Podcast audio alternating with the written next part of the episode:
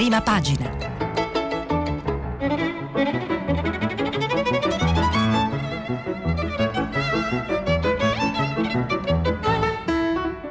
Questa settimana i giornali sono letti e commentati da Walter Passerini, editorialista del quotidiano La Stampa. Per intervenire telefonate al numero verde 800 050 333. Sms e WhatsApp anche vocali al numero 335 56 34 296. Bene, primo piano, convivere con il virus. La notte è piccola e Milano perderà 40 milioni al mese.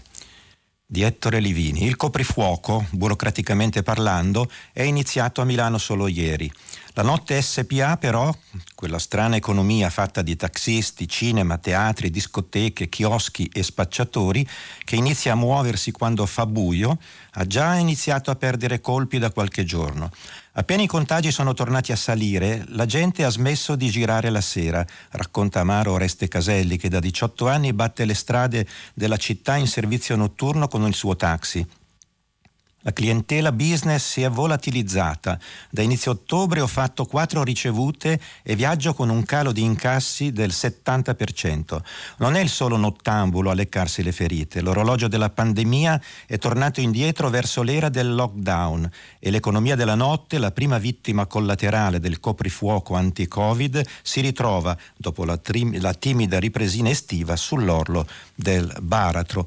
Questa è la situazione dell'economia, i danni causati alla night economy dalla pandemia, eh, spettatori al cinema a Milano meno 75%, incasso del turno di, lot- di notte a Milano dei taxisti, come abbiamo visto, meno 70%, pubblici esercizi le perdite sono stimate in tutta Italia 24 miliardi, le perdite al mese a Milano con il coprifuoco 40 milioni e poi consegna a domicilio cannabis legale consegnata a casa durante la pandemia e il lockdown più 300%.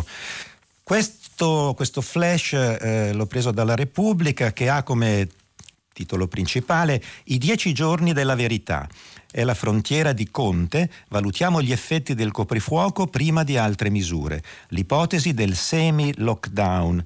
Il virus non si ferma, ieri oltre 13.000 positivi e 136 morti. Slitter Recovery Fund, disponibile solo dopo giugno. Ritardi sui fondi, insomma. E poi ancora l'editoriale di Ezio Mauro, che purtroppo non ho la possibilità di leggere molto lungo, eh, molto interessante, leggo soltanto un incipit. L'esperienza si chiama l'avamposto delle città. L'esperienza e la conoscenza sono la base del sapere che regola le attività umane, riducendo il peso dell'imponderabile e il margine dell'azzardo ogni volta che dobbiamo prendere delle decisioni. Questo vale per l'individuo, ma vale anche per la politica, che nelle sue varie forme di governo deve spesso decidere anche per noi, per i cittadini, dettando norme prescrittive di comportamento. Non c'è dubbio che nell'allentamento estivo del codice di sicurezza che ci eravamo autoimposti in primavera, insieme i numeri, con i numeri via via più ridotti dell'infezione, ha pesato la convinzione che avevamo già sperimentato la pandemia i suoi attacchi, le misure di contenimento e di salvaguardia, rallentando l'insidia del virus. L'editoriale continua poi alla pagina 3 ma sempre appunto dalla prima della eh, Repubblica eh, c'è un editoriale di Melania Mazzucco, nel buio di Roma il silenzio è eh, paura e poi di spalla la Chiesa di San Francesco, il coraggio del Papa e la società moderna, un pezzo di Eugenio Scalfari che in sostanza condivide un po' la scelta eh, di Francesco eh, sui, sugli omosessuali, ma insieme a questo c'è l'altra faccia insomma, del, del, del, Vaticano, inchiesta sul cardinale Becciu indagato dai PM vaticani per peculato, quindi un cardinale indagato per peculato. Dalla prima pagina della Repubblica passiamo ad alcune pagine interne, alla pagina 4 per esempio, che titola Più anziani e più donne, le nuove vittime del virus. Solo l'1% è under 50, sotto i 50 anni.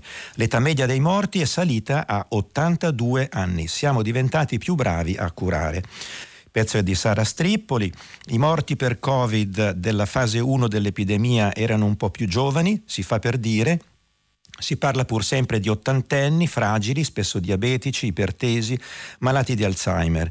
Ma mentre il 20 marzo chi moriva aveva in media 80 anni, l'ultimo report dell'Istituto Superiore di Sanità, datato 4 ottobre, indica un'età media di 82 anni.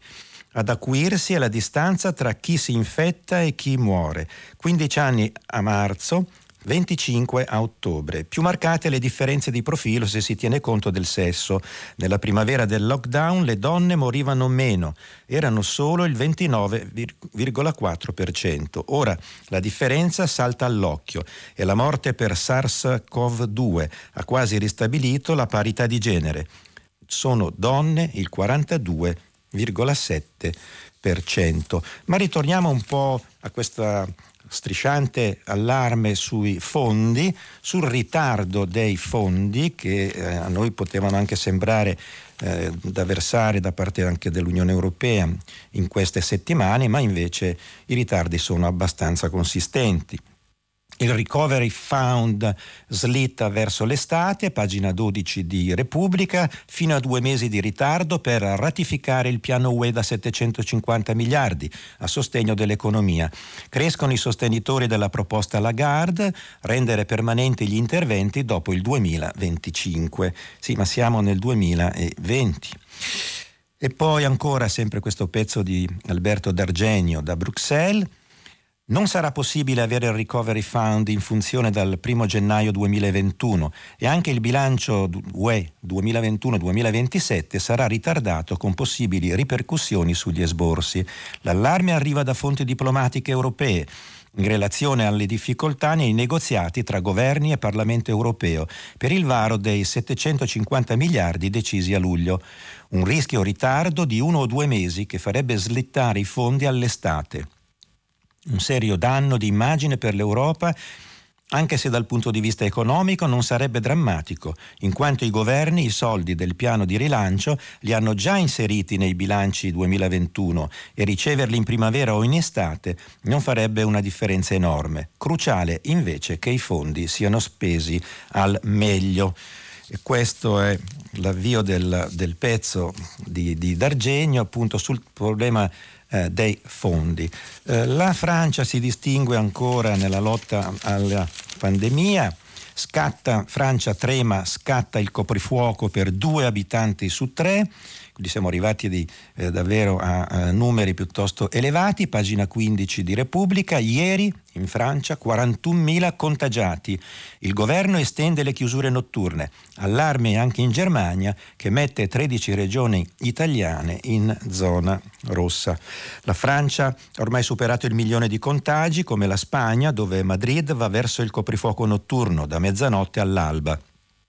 Il governo di Parigi per ora non applica restrizioni alle persone che vengono dai paesi vicini, mentre la Germania ha deciso ieri l'obbligo di mettersi in quarantena o di farsi il tampone per chi arriva da altre 11 regioni italiane e da Bolzano portando così il totale a 13. Il nuovo giro di vita della Francia è stato deciso sulla base del peggioramento degli indicatori, in particolare i ricoveri in terapia intensiva di pazienti Covid, oltre 2200, quasi la metà della capacità degli ospedali. Quindi la, la gestione degli effetti della pandemia ancora in primo piano e poi una, uh, il pezzo La Maca di Michele Serra a pagina 42, spero che nessuno non si offenda, ma il titolo è Imbecilli di talento, del resto faccio, dico per inciso, la parola imbecille deriva da imbaculus, che vuol dire persone senza una guida, senza un percorso molto chiaro, insomma, quindi è un insulto, diciamo, un po' non, non così violento. I bravissimi nell'emergenza, pasticcioni e negligenti nell'ordinaria amministrazione, anche il Covid conferma il più classico dei luoghi comuni sugli italiani. Se fossimo capaci di tenere in ordine gli, ospedali, le provette, i fiumi, i ponti, le spiagge, le strade, i crinali, e gli esseri umani nella loro ordinaria efficienza non avremmo bisogno di coprirci di gloria nella straordinaria disgrazia. Peraltro siamo il paese del melodramma. che amo smisuratamente, scrive Michele Serra, e detesto almeno altrettanto, che non è certo il linguaggio dell'ordinarietà, aggrappati alle tende, travolti dal destino, squassati dalla tisi, incarcerati dal tiranno, traditi dal migliore amico, pencolanti sull'abisso, allora sì che tiriamo fuori la voce. I nostri video durante i due mesi di clausura, musiche, canti sui balconi, dove si languiva prigionieri, come in un libretto di Giacosa Illica, hanno fatto il giro del mondo e meritatamente. Se messi alle strette siamo sublimi, scrive Serra. Imminente il bis Purtroppo, calato il sipario e forse paghi di gloria, cadiamo in un letargo micidiale, dal quale possono ridestarci solo l'alluvione, il terremoto, la pestilenza, l'occupazione nazista. Ci mancano quasi del tutto la prosa pacata, l'intelligenza dell'elettricista, citazione da Paolo Conte, quella modesta, ragionevole e pure indispensabile pratica che è la manutenzione della vita. Siamo dunque degli imbecilli, ma degli imbecilli capaci di pagine leggendarie, che i sopravvissuti alle pestilenze, alle alluvioni ai terremoti sapranno certamente apprezzare. Questo Michele Serra sulla pagina 43 di Repubblica, ma passiamo alla stampa che ha come titolo principale il governo basta isteria da tamponi. Crescono i contagi, i contagi superata quota 16.000. Azzolina, ministro dell'istruzione, stoppa la didattica a distanza, mai oltre il 50%. Sileri, rischio contagio al drive-in, mille in terapia intensiva. In Piemonte il Covid corre più che in Lombardia. L'editoriale è assegnato a un pezzo molto lungo, molto interessante, molto complesso anche, ad Abraham Yoshua, noto scrittore israeliano, che è intitolato La pandemia e la forza delle nazioni. Ahimè, lo segnalo, ma eh, ho tempo soltanto di trarne alcuni spunti, lo leggerete voi tutto. Eh, solidarietà eh, nazionale contro il virus, questo è il titolo poi all'interno della stampa, pagina 20. L'epidemia ha messo in crisi la globalizzazione, i popoli devono riscoprire i legami comunitari. Ci siamo accorti che la libertà che credeve, credevamo illimitata si è ridotta e i confini si sono chiusi, scrive, questo è un sommarietto di Yoshua, Tornano vecchie differenze, oggi ogni paese affronta l'emergenza secondo le sue regole. In Israele gli ultraortodossi violano le norme del lockdown e il governo li giustifica. Insomma un grande pezzo anche questa volta da parte di Yoshua.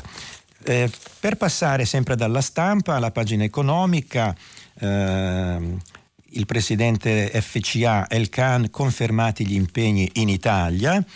Ehm, c'è eh, la nuova 500 elettrica, insomma, quindi una FCA eh, che eh, macina diciamo, iniziative e innovazione, ma sempre nel doppio paginone della pagina 16 e della pagina 17 della stampa abbiamo come contraltare al pezzo della FCA che funziona quello della Whirlpool. Whirlpool shock, chiusura a Napoli, speranza finita per 350 lavoratori è un pezzo simbolico, è un, un, fatto simbolico che voglio proporre alla vostra attenzione. Stop dal 31 di ottobre. CGL, Cisle e Will proclamano lo sciopero in tutti gli stabilimenti del gruppo. Il governo inaccettabile. E poi ancora fumata nera sul blocco dei licenziamenti, i sindacati adesso ci convochi Conte. Finirà sul tavolo di Conte il nodo della proroga del blocco dei licenziamenti, il confronto tra il ministro Gualtieri, Gualtieri, Gualtieri e, Catafal, e Catafal, Catalfo eh, si è infatti concluso la scorsa notte con una fumata nera. L'offerta di prolungare il, solamente, il, blocco solamente sino al 31 gennaio è infatti giudicata insufficiente da CGL, CISL e WIL. Dalla stampa, quindi con due realtà eh, a chiaroscuro eh, dell'economia, due grandi aziende FCA che apre e Whirlpool che chiude a Napoli, vorrebbe chiudere a Napoli, ma uh, Whirlpool che Napoli prende, posi- prende posto anche nella prima pagina del manifesto. L'azienda conferma il 31 chiudiamo, i sindacati chiedono l'intervento del Premier. All'ultimo tavolo in videoconferenza al Ministero dello Sviluppo nessuna sorpresa nonostante i 120 milioni di incentivi di governo e regione.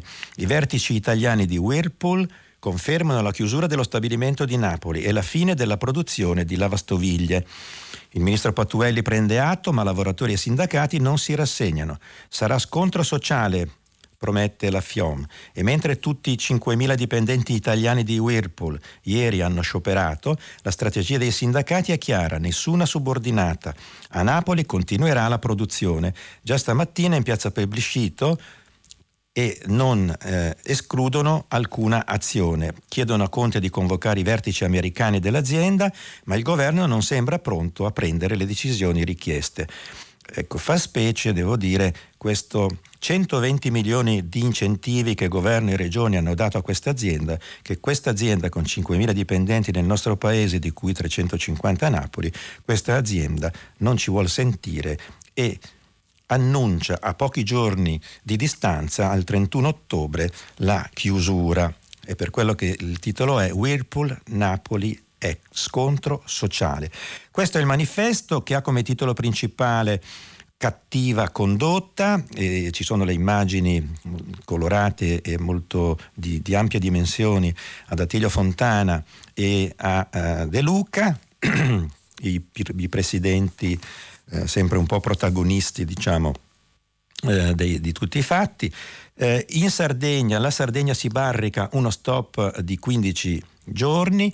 Solinas, il presidente, è pronto a chiudere l'isola per due settimane. Tutti a casa, le attività commerciali saranno ridotte e porti e aeroporti resteranno con i cancelli sbarrati. Ma sempre dal manifesto alla, alla vi porto alla mh, mm, pagina 16, fermi da febbraio, chi sono? I giostrai. I giostrai in piazza, stop coprifuoco.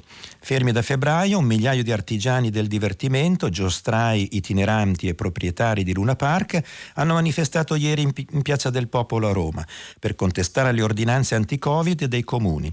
La richiesta al governo fateci riaprire o chiuderemo per sempre. C'è poi una bella pagina su questo tema eh, con una grande foto e l'ultima pagina del manifesto, in Piazza del Popolo a Roma gli artigiani del divertimento contestano le ordinanze anti-Covid. L'ultimo giro dei giostrai, questo è il titolo, ce n'è un po' per tutti insomma. Eh, titolo che sul Fatto Quotidiano diventa tutti all'assalto della scuola. Azzolina resiste, il CTS pure. Comitato Tecnico Scientifico, pressing su salute e trasporti da vari ministri e le regioni già la chiudono.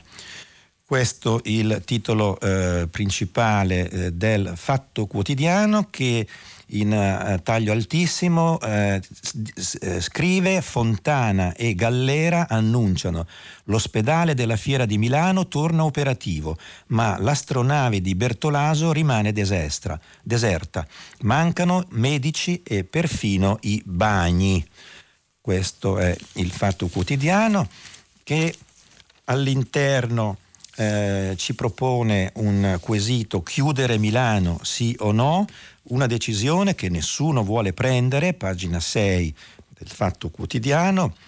Eh, le colpe della politica non possiamo più pagare per i tentennamenti dei tanti che non si preoccupano di chi muore oggi ma solo di chi verrà eletto domani questo è un sommarietto, mentre il pezzo portante di Selvaggia Lucarelli che scrive se qui a Milano non fossimo persone abituate a guardare il cielo, la mattina per decidere al massimo se prendere la macchina o il tram, questo cielo plumbeo che schiaccia i tetti da giorni ci sembrerebbe un cattivo presagio.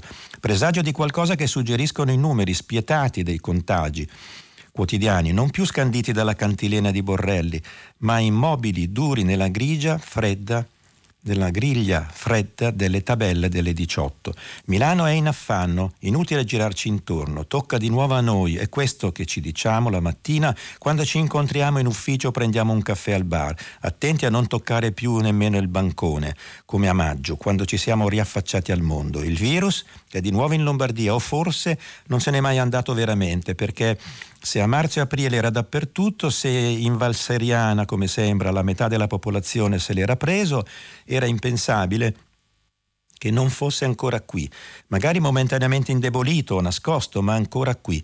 Ho fatto una passeggiata per la mia città ieri, ho visto una Milano che boccheggia. Via Monte Napoleone alle 11 della mattina era deserta. I negozi dei grandi marchi della moda sembravano chiese sconsacrate, spogli vuoti, orfani di liturgie uguali da anni, nessun turista, nessun milanese, lavori in corso sulle strade, macchine parcheggiate disordinatamente come fuori da un pub, commessi immobili come manichini, intenti a spostare cose che nessuno comprerà.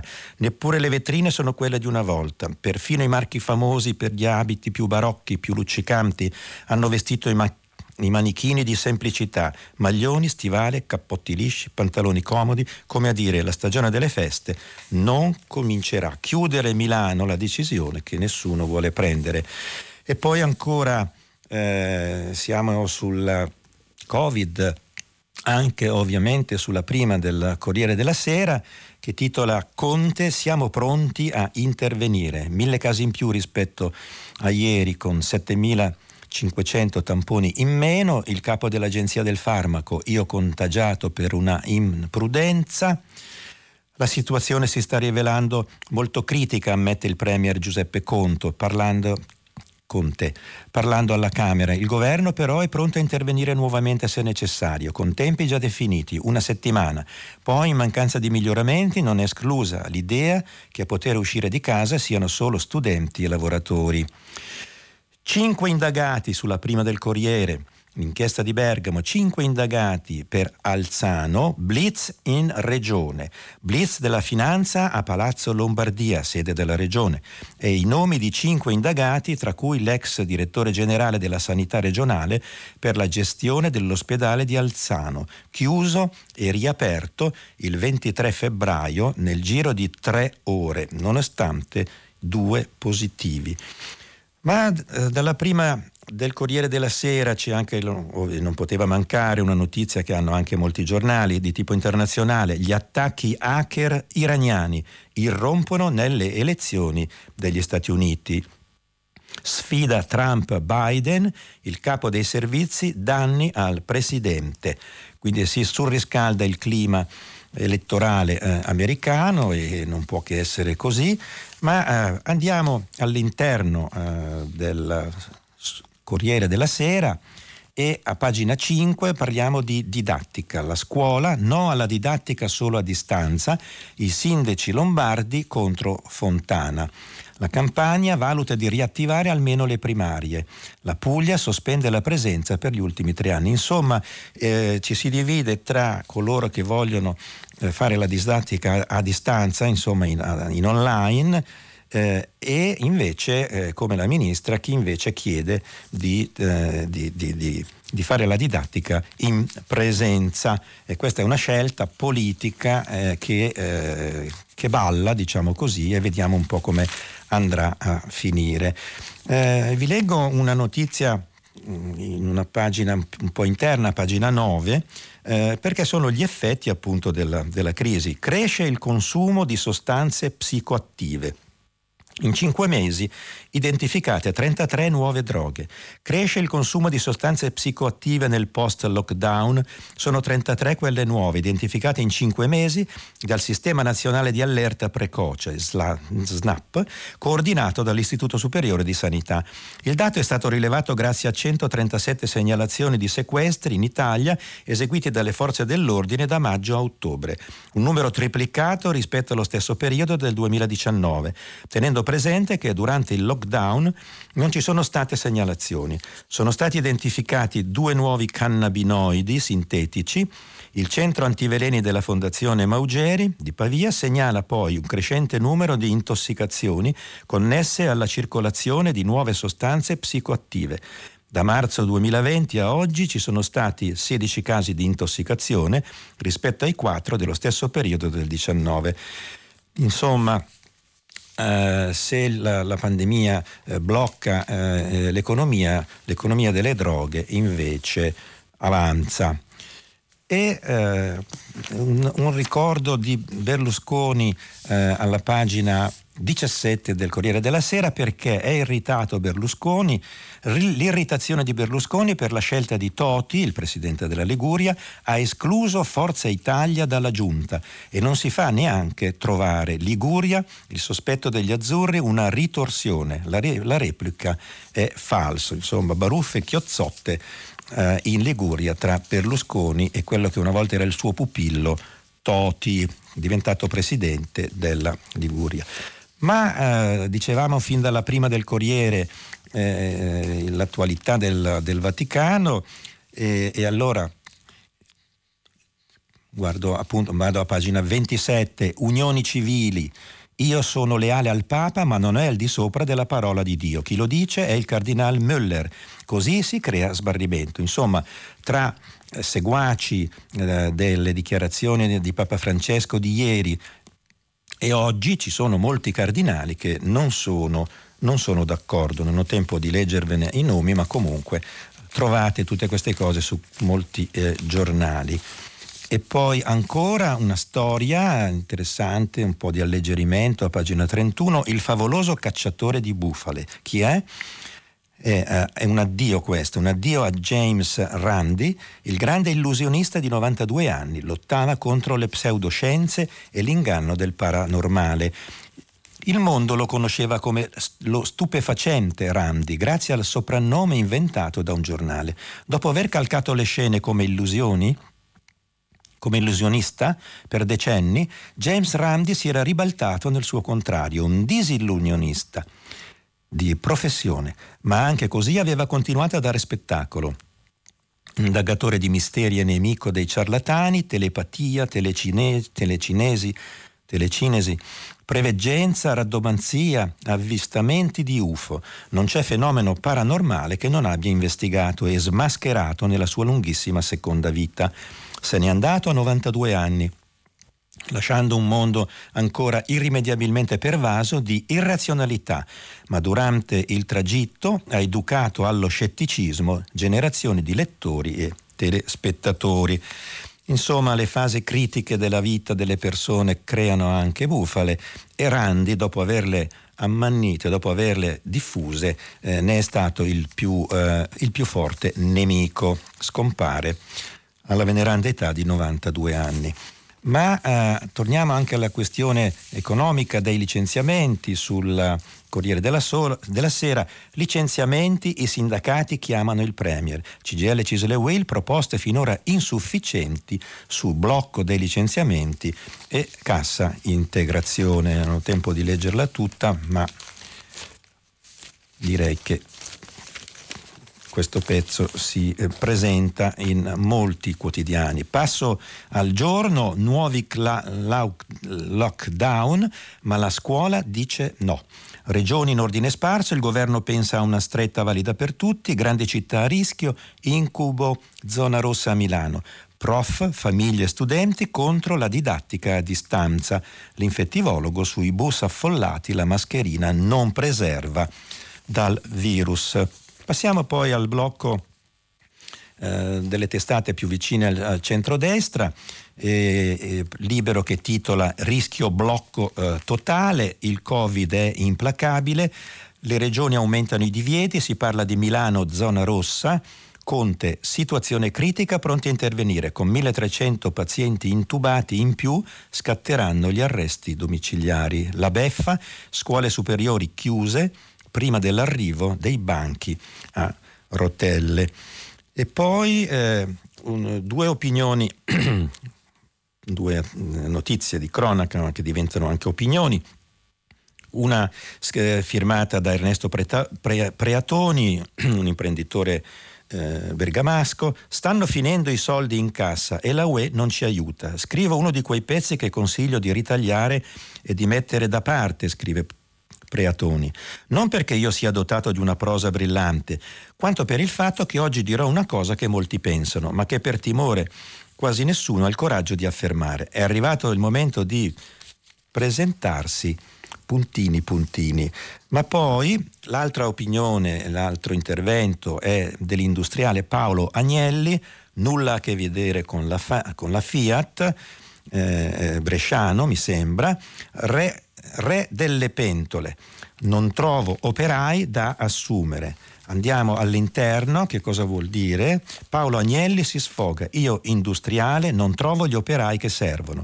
L'azienda bergamasca cerca 30 addetti da assumere subito a tempo indeterminato con 1300 euro di stipendio più i premi, ma non si presenta nessuno. I giovani preferiscono prendere il reddito di cittadinanza lavorare in nero, lo dice il re delle pentole.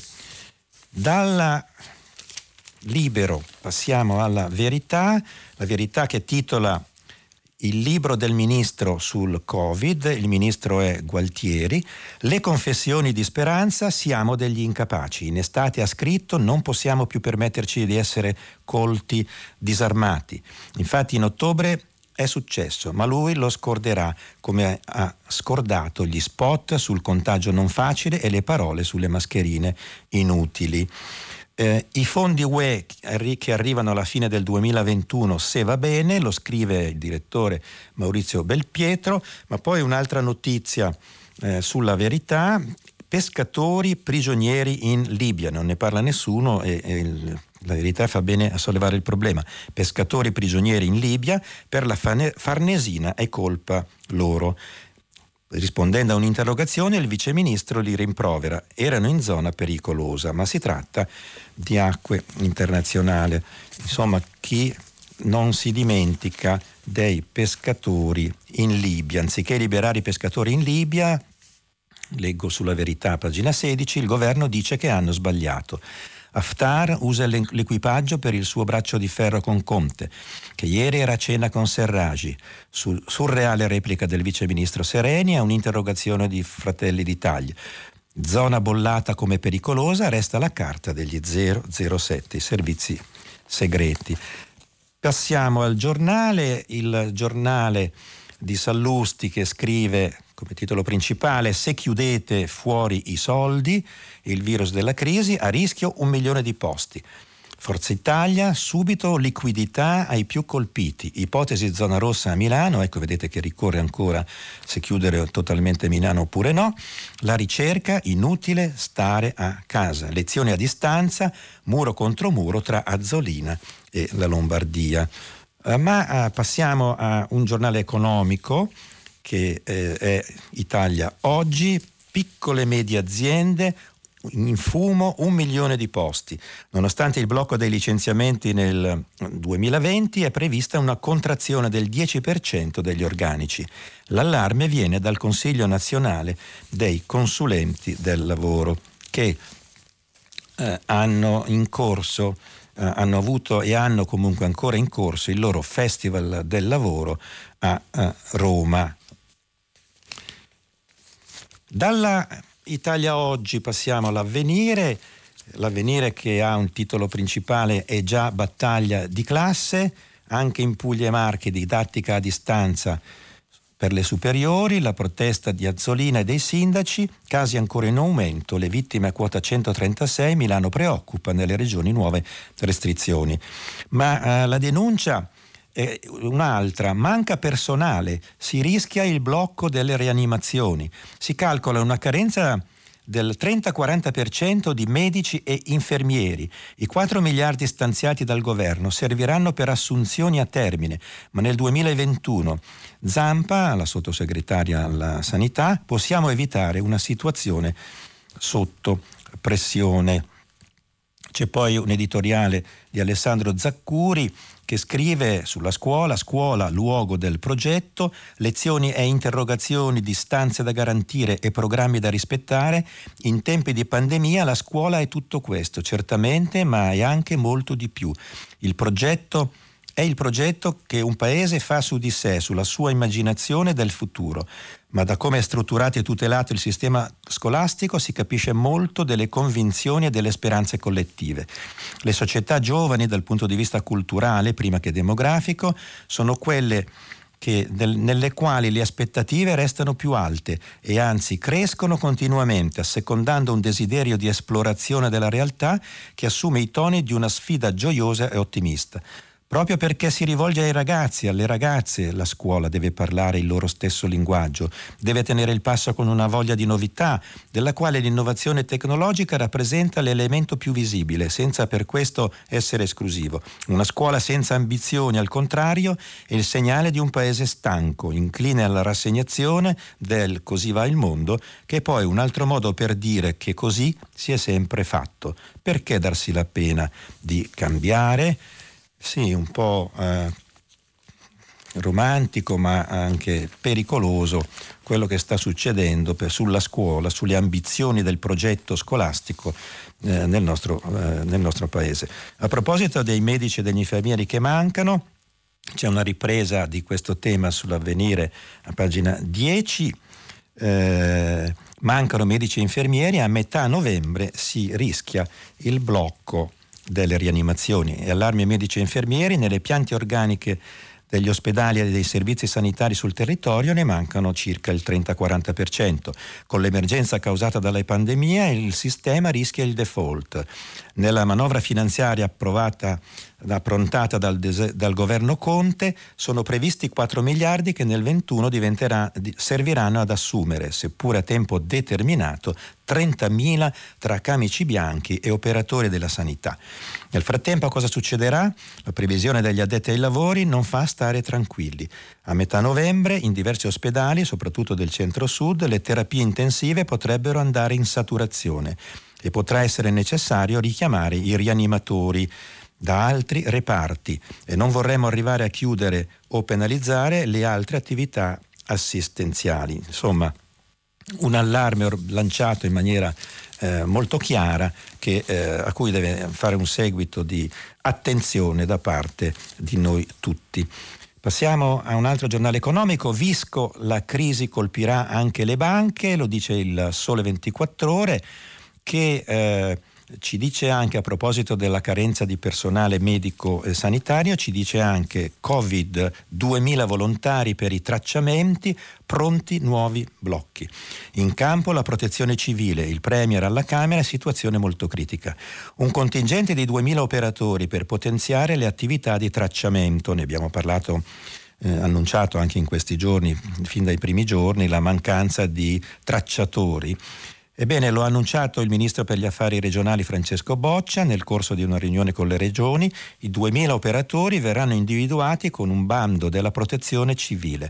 1.500 saranno destinati ad effettuare tamponi, test e tracciamento, mentre altri 500 lavoreranno sulla richiesta di informazioni e sulle procedure da seguire. Il Premier Conte intanto apre a nuove strette siamo pronti a intervenire. La linea di prudenza mantenuta finora rischia infatti di franare sotto il peso dei numeri. Ieri il record, oltre 16.000 nuovi casi. Ma poi il Sole 24 ore eh, nelle pagine interne eh, scrive molto di pensioni, pensioni, slitta lo scudo antirecessione. Piano Catalfo a rischio, costa 3 miliardi. Eh, l'appuntamento con la nuova clausola antirecessione per le pensioni è destinato a essere rimandato almeno di un anno. I costi dell'intervento annunciato dalla ministra, che, dalla ministra, che all'ordo eh, degli effetti fiscali potrebbero arrivare fino a 2,5-3 miliardi nel 2023, hanno aperto una discussione tra i tecnici del governo. Il confronto dovrebbe portare a un congelamento della misura immaginata dalla Catalfo. Via libera intanto dalla, della consulta al raffreddamento della perequazione degli assegni più elevati all'inflazione per il triennio 19-21.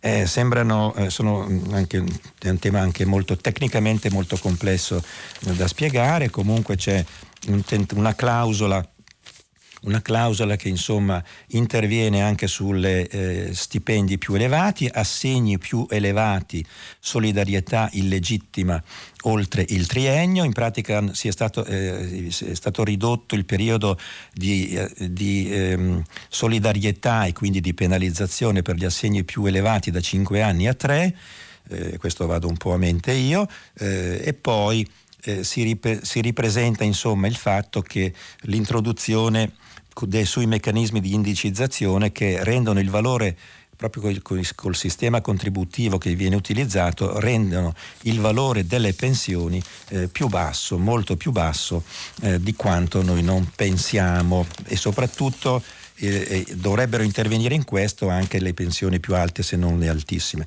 Concorso a scuola dalla, dalla pagina 11 del Sole 24 ore, partecipazione all'88,6%, non ne parla praticamente nessuno del concorsone, lo fa il Sole 24 ore, è partito regolarmente il concorso straordinario per la scuola secondaria di primo e secondo grado, riservato agli insegnanti che hanno già almeno 36 mesi di servizio alle spalle, una procedura molto attesa voluta da Lucia Azzolina che mette a bando 32.000 posti di lavoro e alla quale si sono iscritte il doppio 64.563 candidati. Ieri il primo giorno della selezione, scaglionata fino a metà novembre, ha reso il Ministero ha reso noto il Ministero dell'Istruzione, ha partecipato alla prova computer based della durata di 150 minuti, l'88% dei candidati sul totale previsto. Dal Sole 24 ore al Messaggero, che ha come titolo principale Le regioni pronte a chiudere, ma eh, c'è anche una gaffa eh, compiuta dalla, dall'allenatore della squadra nazionale di calcio eh, Mancini, la gaffa del commissario tecnico Mancini, i TG diffondono il virus, poi le scuse su Twitter. Eh, Mancini aveva pubblicato sul suo sito Instagram una vignetta, hai idea di come ti sei ammalato guardando i telegiornali? Ho soltanto condiviso una vignetta, dice eh, Mancini, che mi è sembrata sdrammatizzare un momento così complicato. Tutto qui. Non c'era alcun messaggio sottinteso e nessuna intenzione di mancare di rispetto ai malati e alle vittime di Covid-19.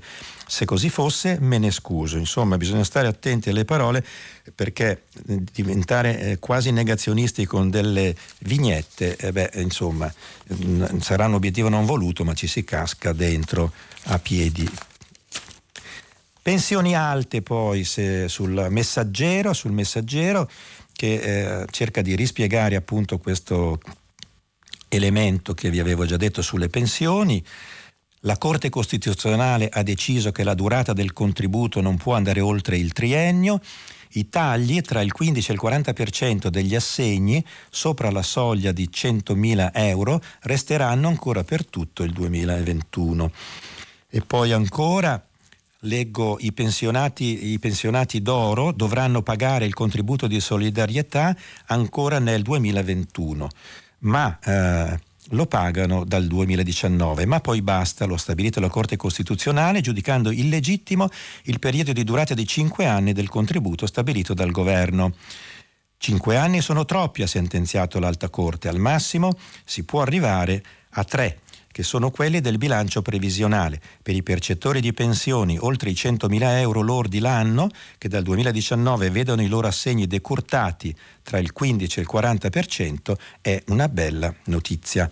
La Corte Costituzionale contemporaneamente ha deciso invece che è assolutamente legittimo il cosiddetto raffreddamento della perequazione delle pensioni, cioè la limitazione alla rivalutazione automatica delle pensioni superiori a un determinato importo previsto per il triennio 2019-2021 in quanto ragionevole e proporzionato. Bene, la nostra galoppata nella carta dei quotidiani finisce qui, eh, tra una manciata di secondi dopo la pubblicità ci sarà il filo diretto con voi ascoltatrici e ascoltatori. A tra poco. Bene, ho il privilegio e il piacere di ricordarvi che oggi è il centenario appunto di Gianni Rodari, che è stato un grande scrittore eh, di Omegna, che è un paesino sul lago d'Orta eh, in Piemonte. E, ebbene, noi lo conosciamo, io vengo da quelle zone, eccetera, eccetera, e eh, mi fa piacere anche dire che non soltanto eh, diciamo, è una, una, un anniversario eh, diciamo, utile per una persona, insomma, ma eh, è, è, il fondatore insomma, di un modo di scrivere che coinvolge i bambini eh, senza pari. Ecco, eh, ricordo anche che probabilmente ne parlerà, ne, ne parlerà anche Farinai oggi. Ma eh, volevo leggere subito però un messaggio Vivo a Milano, ieri sono stato dal medico per informazioni sul vaccino antinfluenzale. Mi ha detto che non è chiaro nulla, che forse lo avremo a fine novembre e che non sarà possibile vaccinarsi nel suo studio. Ma la cosa più grave è un'altra. Mi ha riferito che oltre 100 pazienti, oltre 100 pazienti che abitano nel quartiere sono positivi. Non lo so da verificare è che molti di loro sono in giro, un esercito di persone in difficoltà, silenziose, che contribuiscono alla diffusione. Non credo lo facciano per sciatteria, ma perché devono lavorare. Non fruiscono del telelavoro e non riceverebbero salario se si mettessero in quarantena. Questa è una delle principali ragioni per cui Milano è la zona più infetta del paese. Vi sarei grato se ne parlerete. A chi non ha tutele si potrebbe stabilire un contributo economico di sussistenza da dare durante la quarantena, ripartito con l'azienda. I soldi possiamo averli dal MES. Grazie di questo appello, Carmine. Un appello appunto eh, grave, drammatico e, e, vediamo un po' se qualcuno eh, può dare qualche risposta. Ma veniamo alle vostre telefonate. Pronto? Buongiorno signor Passerini, sono Giuseppe, chiamo dalla provincia di Venezia. Buongiorno. Eh, buongiorno. Eh, senta, mi sembra che la battaglia col Covid sia destinata a durare ben più a lungo di quello che avevamo pensato più o meno tutti. Allora, una, una, una, una soluzione che, che penso sarebbe da considerare è che quando nelle famiglie ci sono delle difficoltà che eh, colpiscono qualcuno dei membri, normalmente gli altri membri della famiglia si eh, tassano, diciamo, riducono un po' le loro, le loro, esigenze per aiutare i membri che sono in difficoltà. Ecco, eh, considerato che il nostro Paese riserve mm, economiche ne ha veramente pochi, anzi abbiamo molti debiti, fino a un po' di tempo fa eravamo eh, davanti soltanto al Giappone, mi sembra, come debito pubblico, non crede che sarebbe il momento di decidere che eh, tutti quelli che eh, tra, eh, sono penalizzati fortemente, se non del tutto privati del lavoro, da, da, dalle limitazioni che dobbiamo assumere per combattere in qualche modo il virus, vengano aiutati con una riduzione eh, so, del 10, 15, 20% delle loro entrate da quelli che beati, beati, loro, fortunati loro o bravi loro a seconda, si sono trovati invece ad avere più o meno la, la, la costanza del, del, loro reddito.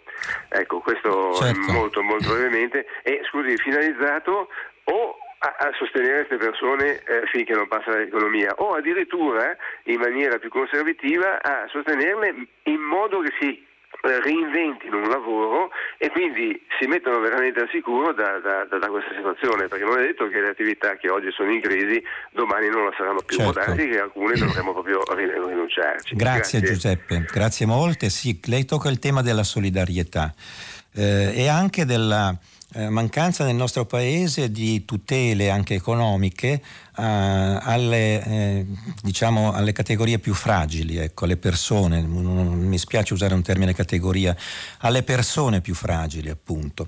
E, mm, questo è il compito di tutti i dibattiti e anche le decisioni prese che, che dovrebbe, mm, diciamo, è quello che viene definito il reddito universale, insomma, che ogni persona, in particolare nei momenti di maggiore difficoltà, eh, possa accedere a un fondo, a uno stipendio stipendio, tra virgolette, eh, per appunto, come dire, eh, comprare, fare la spesa eh, e vivere, insomma, eh, non sotto la soglia di sussistenza.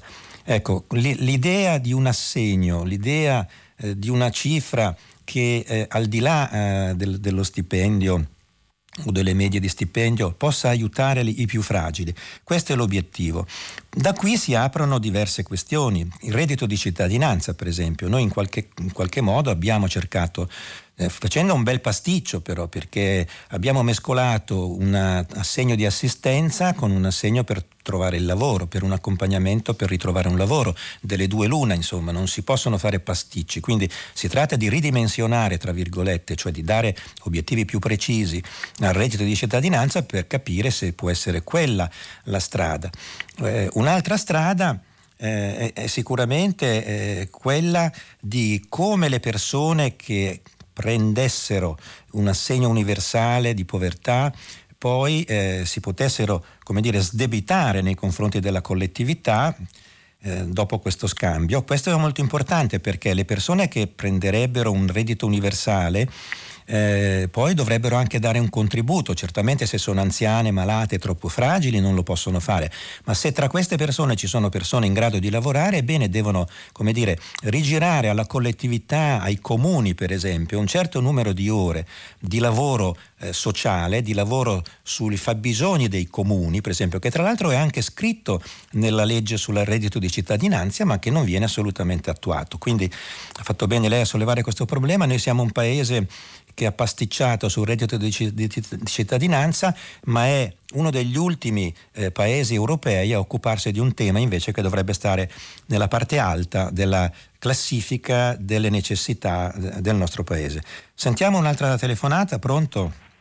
Sì, buongiorno, io mi chiamo Rosa, chiamo da Genova, faccio il medico all'ospedale del Ponente. Buongiorno. Eh, l'ospedale si chiama Villa Scassi, mi accingo un'altra giornata eh, di lavoro, diciamo così, diciamo lavoro. Buon lavoro, eh, buon volevo, lavoro. Lanciare, volevo lanciare un po' un, un grido di, eh, di, disperazione, nel senso che eh, questo ospedale come altri, ma io parlo del mio, è allo stremo, cioè io lavoro nel reparto di medicina d'urgenza e ieri sono stata in pronto soccorso, non è il mio reparto di pronto soccorso, ma ho assistito a quelle scene che ormai tragicamente ci sono entrate nell'abitudinario, ma, ma che eh, diciamo, sviliscono la cittadinanza di tutti noi, avere i malati uno accanto all'altro senza neanche che si possa, eh, si possa passare, senza che si possa essere in grado neanche di distinguere i malati gravi da quelli meno gravi e mandarli a casa. Cioè, siamo in una situazione in cui, eh, a cui siamo arrivati diciamo, sbattendo contro il muro senza aver riparato la macchina nei mesi in cui potevamo riparare la macchina. Allora, eh, io eh, ho avuto il Covid, siamo stati molto, molti contagiati a marzo, abbiamo avuto problemi di salute enormi, ma adesso soffriamo il malessere organizzativo, cioè il fatto di trovarsi di nuovo davanti alla stessa identica situazione di marzo è secondo me inaccettabile. Io non so se ci possa dare giustizia, però di giustizia si tratta per noi, per gli operatori e per la dignità dei malati. Io credo che sia in una repubblica avanzata, in uno Stato civile, queste scene non debbano succedere. Non è solo una questione di salute, è una questione di salute del Paese. L'organizzazione non fa parte della disponibilità dei fondi, cioè dove mettere i malati. Ehm, sicuramente c'è una questione economica, sicuramente soffriamo la cosiddetta scellerata razionalizzazione della rete ospedaliera, perché se chiudi gli ospedali poi gli ospedali non ci sono, però adesso si tratta di usare la testa, usare il raziocinio e togliere il lavoro dai lavoratori e i pazienti da questa situazione. Grazie. Scusate lo sfogo e grazie. No, no, grazie a lei Rosa, da Genova. Eh, certamente io sono totalmente d'accordo con lei, insomma, quindi questo è un appello eh, che, che, chi ci sta ascoltando capisce perfettamente. Dobbiamo dare prova di capacità organizzativa eh, maggiore. Eh, si dice che gli italiani sono particolarmente abili quando debbono affrontare catastrofi, ecco non è sempre così perché quella della pandemia è una catastrofe in questo momento e nel nostro paese non stiamo dando prova diciamo di razionalizzazione della rete eh, o, o, di eh, appunto mh, mm, risoluzione di problemi che abbiamo un po' lasciato perdere quest'estate, parliamoci chiaro, perché in primavera eh, siamo, abbiamo preso le misure insomma con con i contagi, però nella, nella, dopo la primavera e nell'estate abbiamo mollato davvero le redini, abbiamo, abbiamo permesso eh, infrazioni alla legge che c'erano, siamo stati morbidi e così via e ora ne paghiamo le conseguenze. Dobbiamo migliorare la gestione, la capacità di gestione, se abbiamo un cuore cominciamo a metterci anche un po' di testa. Questo è un po' il problema e spero che lo faremo presto. Con, con spese non troppo elevate. Leggo un messaggio, Agnelli, eh, vi ho detto che sta cercando personale, vi l'ho letto da un uh, quotidiano e c'è un uh, lettore che scrive, Carlo da Bologna, che scrive Agnelli, ogni tanto salta fuori la notizia dell'imprenditore personale eh, che cerca personale ma non lo trova. Un tempo erano gli ingegneri, oggi gli operai. Poi dopo qualche giorno viene fuori la reale retribuzione e chiaramente si capisce perché non risponde nessuno. Nel caso specifico di, di, del re delle pentole Agnelli era 1300 euro se non sbaglio. I giornali sono spesso i più efficienti diffusori di fake news, visto che raramente verificano le fonti. No, eh, la fonte in questo caso è il, il, il signor Agnelli che eh, niente, niente, a che fare con la Fiat e che appunto ha chiesto lui, mancano 30 persone, 1300 euro al mese, non le trovo. E poi ancora eh, 40 milioni di perdite giornaliere a Milano eh, con eh, l'economia della notte sull'orlo del baratro? E quanti sono i milioni di euro che servono per i posti letto in ospedale, senza contare quelli per la terapia intensiva che già cominciano a mancare. Maurizio da Magione. Sentiamo un'altra telefonata, pronto? Buongiorno, sono Massimo da Ferrara. Buongiorno Massimo. Allora, guardi, il mio argomento è il Giro d'Italia che si sta concludendo in questi giorni, dopodomani a Milano, e che per tre settimane ha attraversato l'Italia, regalando agli sportivi, agli appassionati di momenti un po' di di spensieratezza. Voglio dire che se le cose vengono organizzate bene e con un po' di audacia si possono fare. Quindi, eh, voglio dire, in poche parole, anche tra Movida più sprenata e il pavido ministro Speranza che ci dice state a casa, una via di mezzo ci può essere. Anche la, la tanto vituperata ministra Azzolina che tiene botta sui concorsi sulla scuola, forse bisognerà rivedere un giudizio la saluto, l'ascolto per radio. Buongiorno. Grazie Massimo, eh, uno sportivo che ci ripropone un tema, sì, il Giro d'Italia terminerà a Milano e anche dentro questo Giro d'Italia ci sono stati dei, dei livelli di, di, contagio, ma mi pare gestiti, tendenzialmente gestiti molto bene. Ecco. Eh, non ho seguito il Giro d'Italia e, e, credo che di fronte a questi eventi ecco, si possa rafforzare l'idea che quando ci mettiamo il cuore anche, ma anche la testa eh, riusciamo a essere dei buoni organizzatori. Insomma. Certamente l'elemento dello sport e della pandemia, il rapporto tra sport e pandemia eh, è un rapporto difficile. Ecco.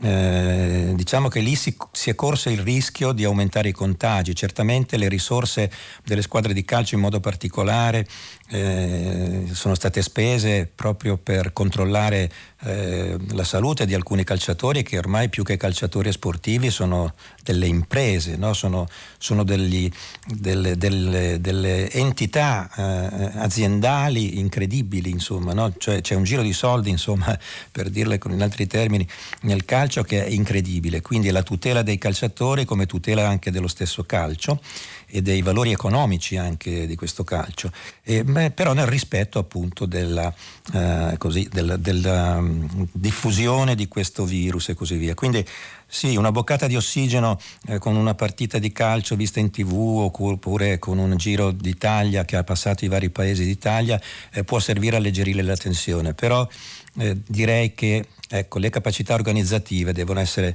eh, trattate in tantissimi settori prima che, eh, che quella dello sport.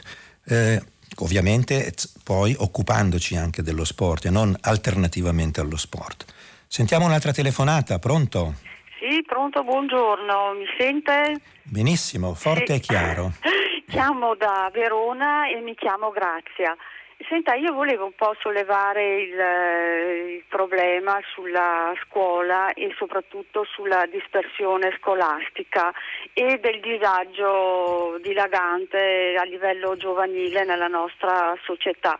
Ecco, mi pare che ci sia veramente poca attenzione da parte dei nostri politici, amministratori locali al tema eh, dei ragazzi, di come veramente eh, passino il loro tempo libero, cioè mh, mm, io parlo da mamma praticamente, io vedo che i ragazzi che non sono inseriti nella parrocchia eh, o negli scout eh, a livello di territorio non hanno punti, centri di aggrega- aggregazione dove trovarsi, dove poter discutere, dove veramente si possa attuare questa continuità fra scuola, fra cultura e territorio, dove appunto ci siano proprio spazi dove possono esprimersi con graffiti, dove possono ehm, eh, parlare, dove si possa veramente eh, attuare delle, dire, delle, discussioni, dove ci siano spazi di meditazione, dove appunto venga anche come posso dire, eh, preso in considerazione l'aspetto spirituale dei nostri ragazzi. Ecco.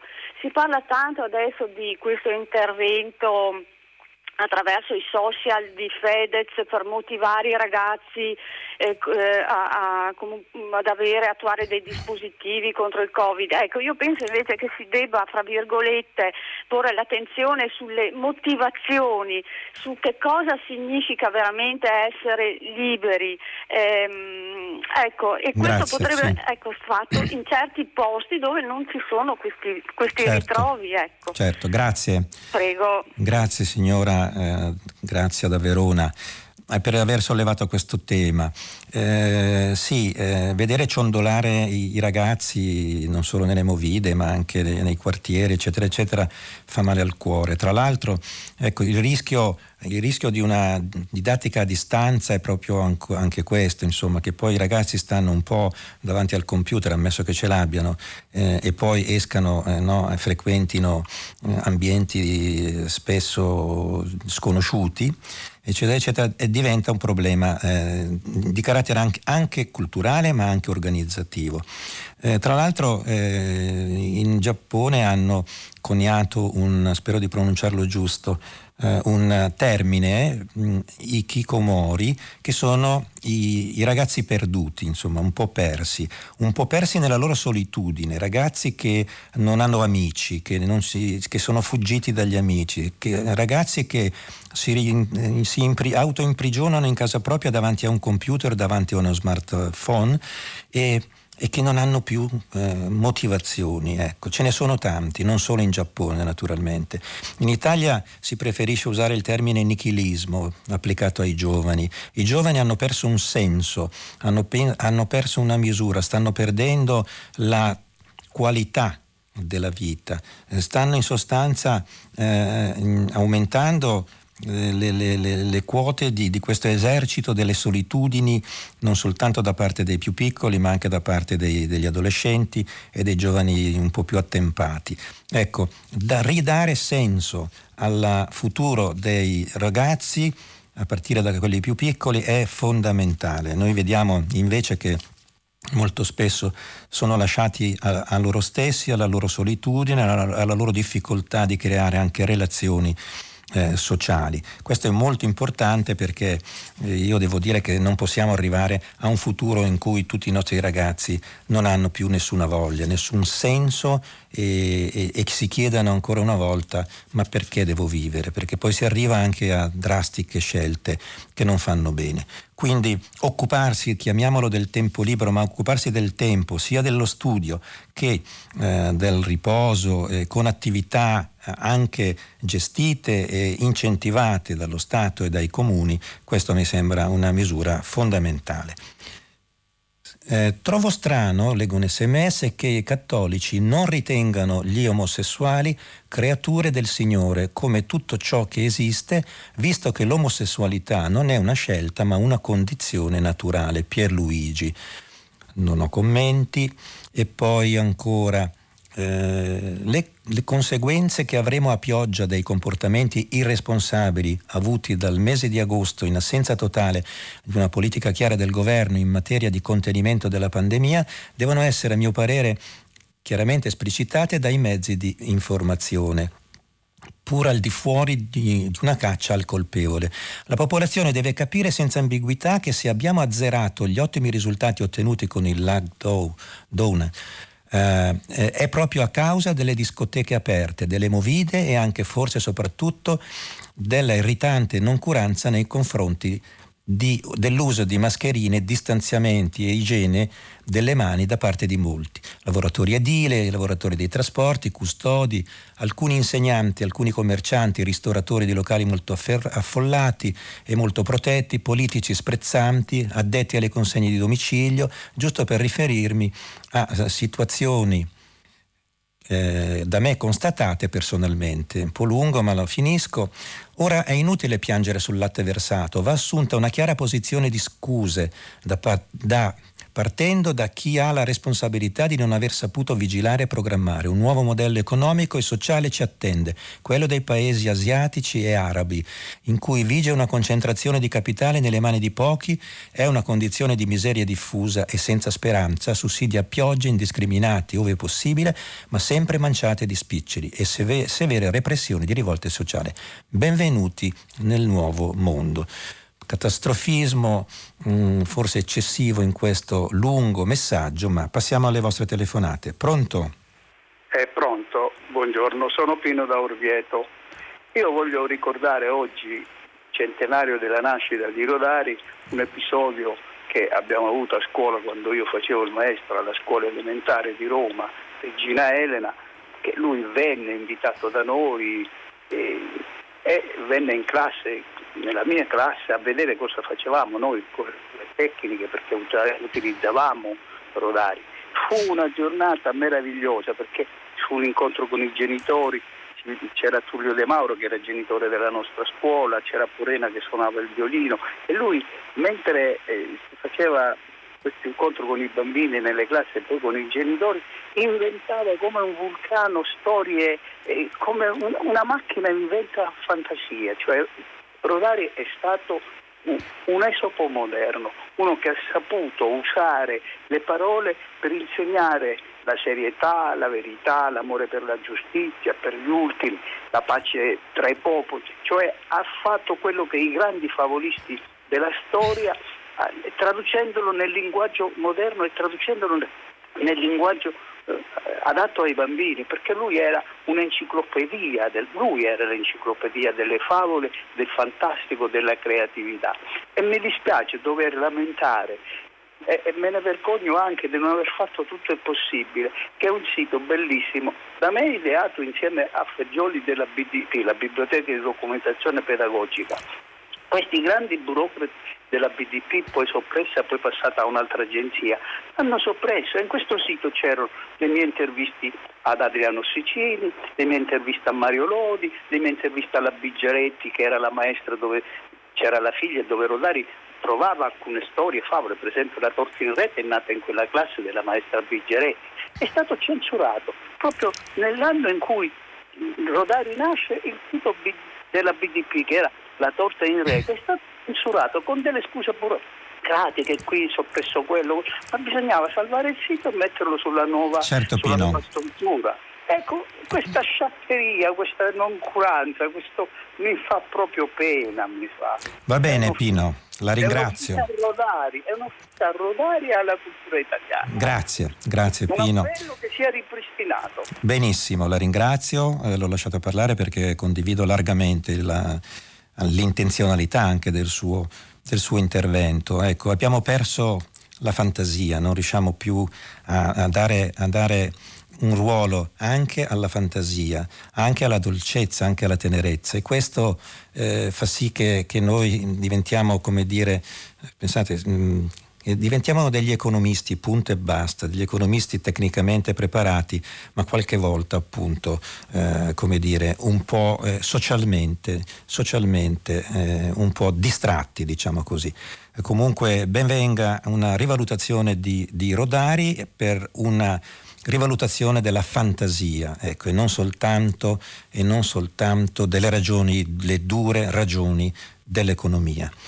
Eh, Mancini, leggo un sms, è quello che qualche giorno or sono aveva dichiarato solennemente che lo sport è un diritto come la libertà, la giustizia e la salute, un affare miliardario spacciato per valore, lo scrive Enrico. Sentiamo un'altra telefonata, pronto?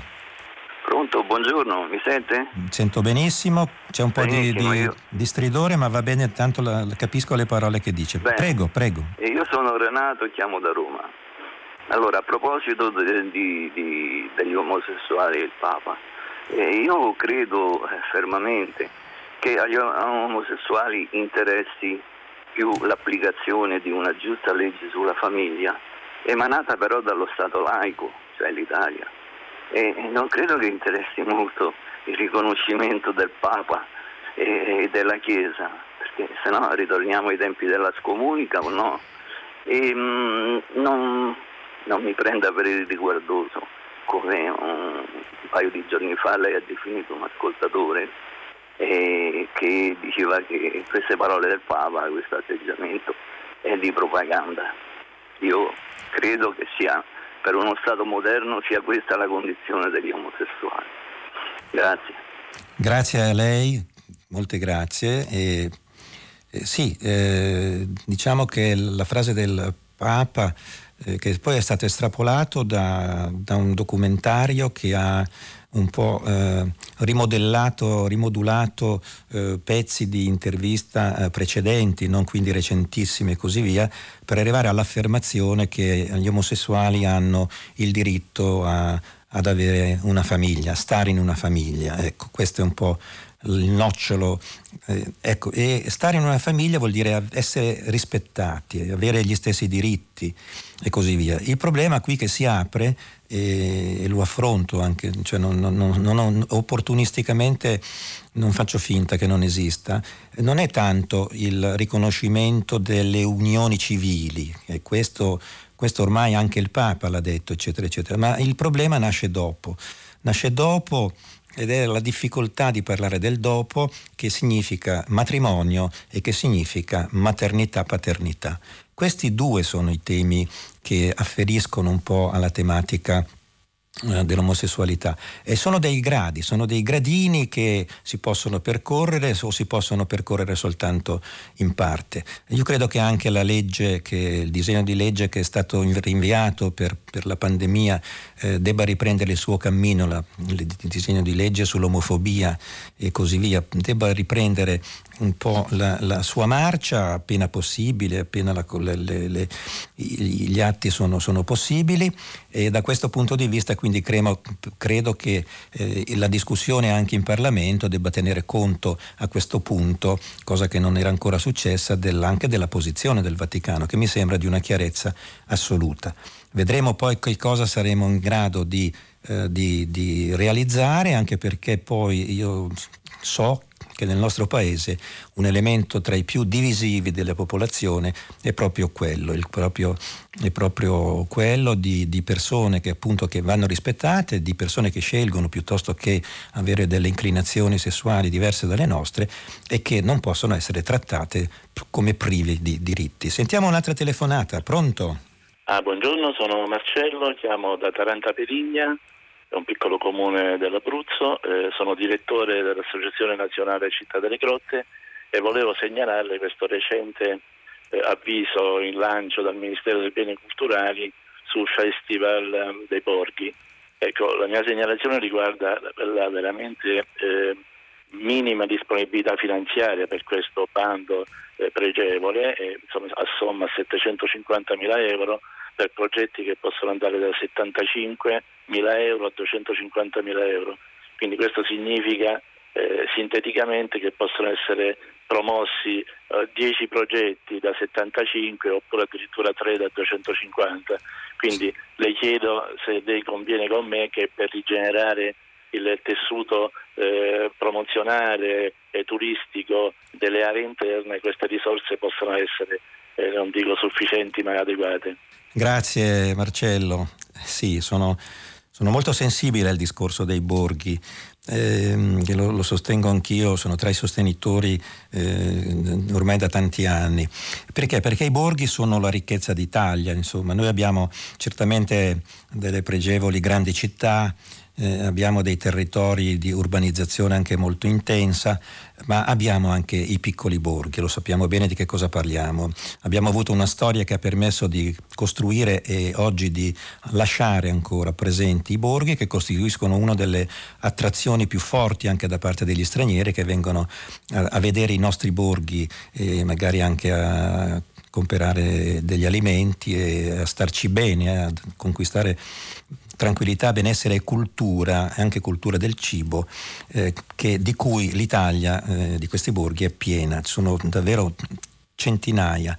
E la valorizzazione di questi borghi, ecco, questo è un po' il problema, eh, devono diventare delle zone franche, devono diventare secondo me delle zone fiscalmente franche, quindi incentivate dal punto di vista delle tasse, eh, non possono essere eh, sostenute però da un monocommittente, lo Stato in questo caso, cioè non è solo lo Stato che deve metterci dei soldi, tant'è che ce ne mette pochissimi, 750 mila euro, ma ci sono anche le forze, come dire, eh, diciamo vicine, di prossimità, eh, ci sono delle imprese dentro del territorio delle province, delle cittadine, dei borghi e così via. Quindi anche l'apertura al financing privato deve costituire un elemento importante. Certo, si può fare del crowdfunding, si può, si può fare una raccolta fondi come fanno gli inglesi, che le, le, le, le charity che hanno, hanno riempito il, la, il Regno Unito da questo punto di vista e sono cioè delle associazioni di volontariato che tirano fuori i soldi loro. Quindi aumentare sicuramente le risorse da parte dello Stato, da parte dei comuni e delle regioni perché sono una ricchezza i borghi, sono, sono in, diciamo, una, una, ragione eh, non asfittica che, che, che, fa tenere in piedi l'Italia e da questo punto di vista però bisogna anche organizzare un finanziamento dei privati, senza il quale i soldi saranno sempre pochi. Sentiamo un'altra telefonata, pronto? Eh, buongiorno, Daniela dalla provincia di Napoli. Daniela? Eh, Daniela. Daniela, scusi. Sì, eh, sono un'insegnante in pensione molto interessata alla scuola. Io nella scuola centrale per caso ci sono rimasta per passione, ho insegnato 42 anni in vari ordini di scuola. Um, prendendo spunto anche dalla trasmissione del Soldà, volevo porre eh, l'attenzione, attirare l'attenzione su una fascia di studenti che è molto trascurata, cioè si parla spesso di quelli in situazione di disagio, ma c'è tutta una fascia intermedia di ragazzi eh, che non hanno le, le famiglie economicamente forti, dotati tutto sommato di buona volontà e che vengono promossi regolarmente perché si impegnano però poi in molti casi non riuscendo a um, continuare proprio per mancanza di basi solide, costituiscono, cioè o non proseguono proprio per l'università oppure a un certo punto abbandonano.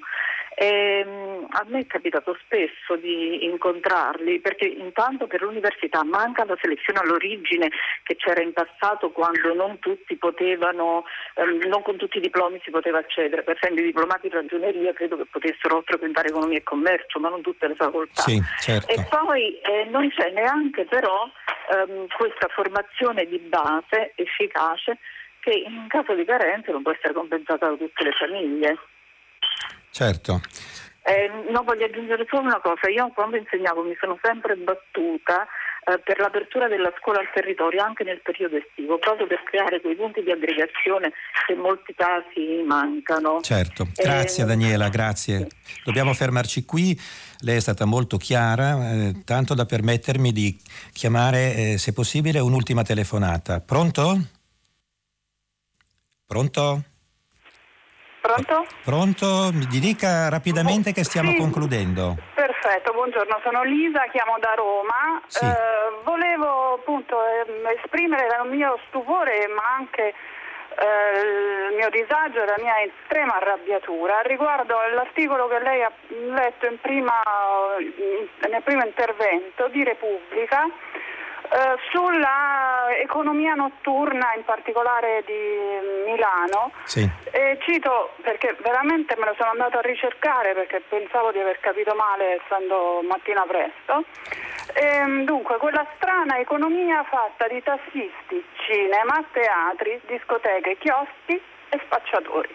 Sì. Allora, questo è un accostamento davvero irricevibile eh, che sia di sera non vuol dire che siamo degli illegali, dei criminali eh, legati a un'economia sommersa di spacciatori, legati a eh, perciò a un qualcosa Lisa, di lei che lavoro fa? Che lavoro Dunque, fa Lisa? Io sono, ehm, lavoro nel teatro, sono una costumista teatrale. Ehm, assistente teatrale e lavoro anche in una sartoria Sì, che produce costumi certo. teatrali. Siamo in sofferenza da marzo eh, generalmente è uno dei ehm, tipi di lavoro più precari e instabili perché è a intermittenza. eh, ci sono lavoratori stagionali, eh, lavoratori non ehm, inquadrati, sì. eh, gli assunti sono molto pochi e le posso assicurare che in questi mesi molti non sono riusciti neanche ad accedere certo. ai bonus. Lisa, mi scusi, eh, sì. devo finire perché sta certo. veramente la, gli secondi stanno finendo. Sì, certamente, sì, giornalisticamente anch'io avrei evitato un accostamento e tra l'altro si dice che eh, diciamo, ci sono delle, delle negatività ovunque, eh, ma c'è la diffusione delle droghe, per esempio, che è aumentata. Ecco, stiamo attenti nella, nel paragonare appunto fenomeni, eh, non lasciandoci prendere troppo la mano anche dalla voglia di scrivere e così via. Comunque la situazione è quella, eh, lei ha fatto bene ad indignarsi, ecco, speriamo che noi giornalisti eh, rispettiamo quello che lei ha sostenuto, cara Lisa da Roma. Bene, eh, la, noi ci fermiamo qua, dopo il giornale radio Silvia Bencivelli conduce pagina 3, ci sarà il primo movimento, ci sarà ovviamente sempre la bella trasmissione Tutta la città ne parla, che approfondirà un tema posto, posto da voi, cari ascoltatori e ascoltatrici. Noi ci sentiamo domattina alle 7 e un quarto, buona giornata e a presto.